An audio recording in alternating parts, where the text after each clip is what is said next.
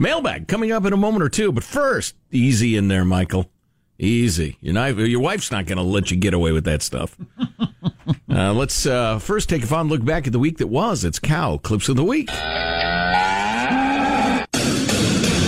know, Walter Cronkite was like the most respected man in news. You know why? Because we never saw him in shorts. It looks like you're ready to debate, Joe. Absolutely not. I've got the beginning of 46 thoughts.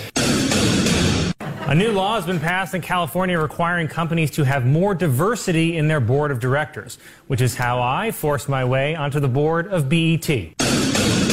At least I don't have to wear long sleeve shirts, go to webinars, and supervise a bunch of entry level losers with their short sleeve shirts. Reporting live here in the kitchen. Your time now is 5.52, and we're trying to figure out what we'd like for, for dinner. You know what is really cool about Polk County? We fight back.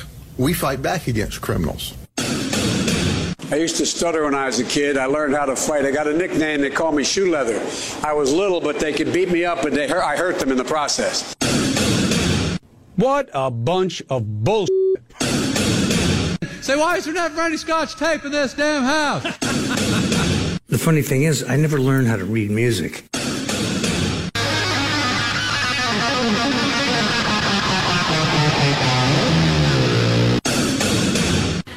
Don't be afraid of Cornova.